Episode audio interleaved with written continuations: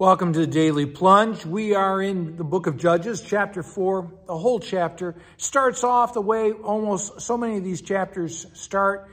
And once again, the Israelites did evil in the eyes of the Lord. And so once again, Israel is going off the covenant. They're going on their own way, doing their own thing. And then verse 2.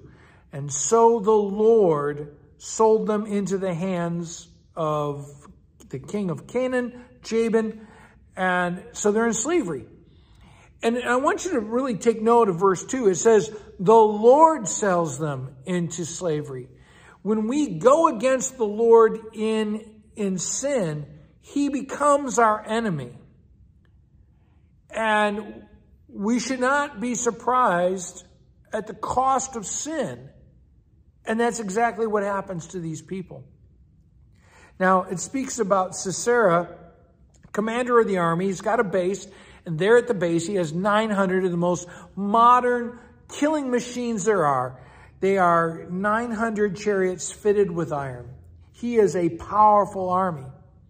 Meanwhile, you have Deborah. She's a prophet. This is a woman who is intensely connected to God through prayer and through study of Scripture.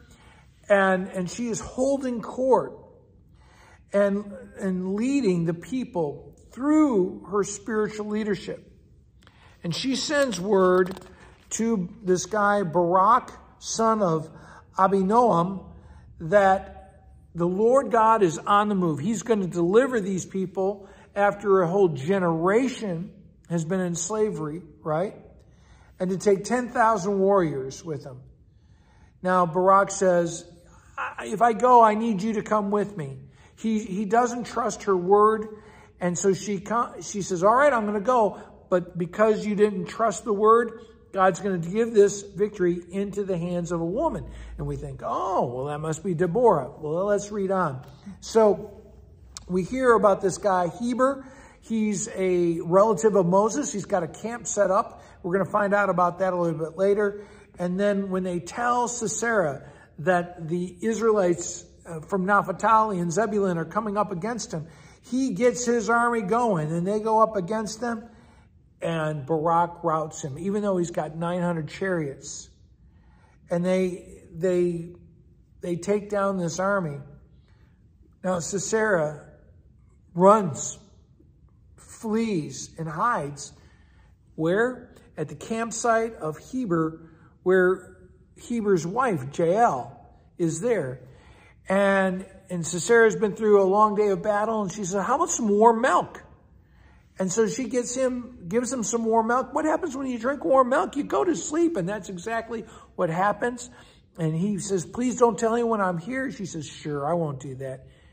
And when he's asleep, she pounds a tent peg through his temple. I mean, this is incredible. And we're shocked by the violence of this. And Sisera thought this was going to be okay because the king he served had a treaty with the husband of this woman. But she saw the evil that was being done. This was something, and so the victory is given into the hands of Jael. Well, my friends, that's all the time I got. Continue to pray about this passage and think about how the Lord leads us. And if we go astray, he leads us too. Have a blessed day. Thanks for joining us today for the Daily Plunge. We hope you hear the Lord speaking into your life. We invite you to subscribe so you can receive this plunge into the Word daily. If you found inspiration from this daily devotional, why not share it with someone you know? It is available in video on Facebook and YouTube and in audio format on Apple iTunes, Spotify, and everywhere your favorite podcasts are found. If you want to help support this ministry, go to Apple Podcast and give us a short 5-star review. Finally, we invite you to join us for worship on Sunday mornings at St. John's Lutheran outside Fort Wayne, Indiana. Check out our website at sjlt.org. May the Lord bless you this day.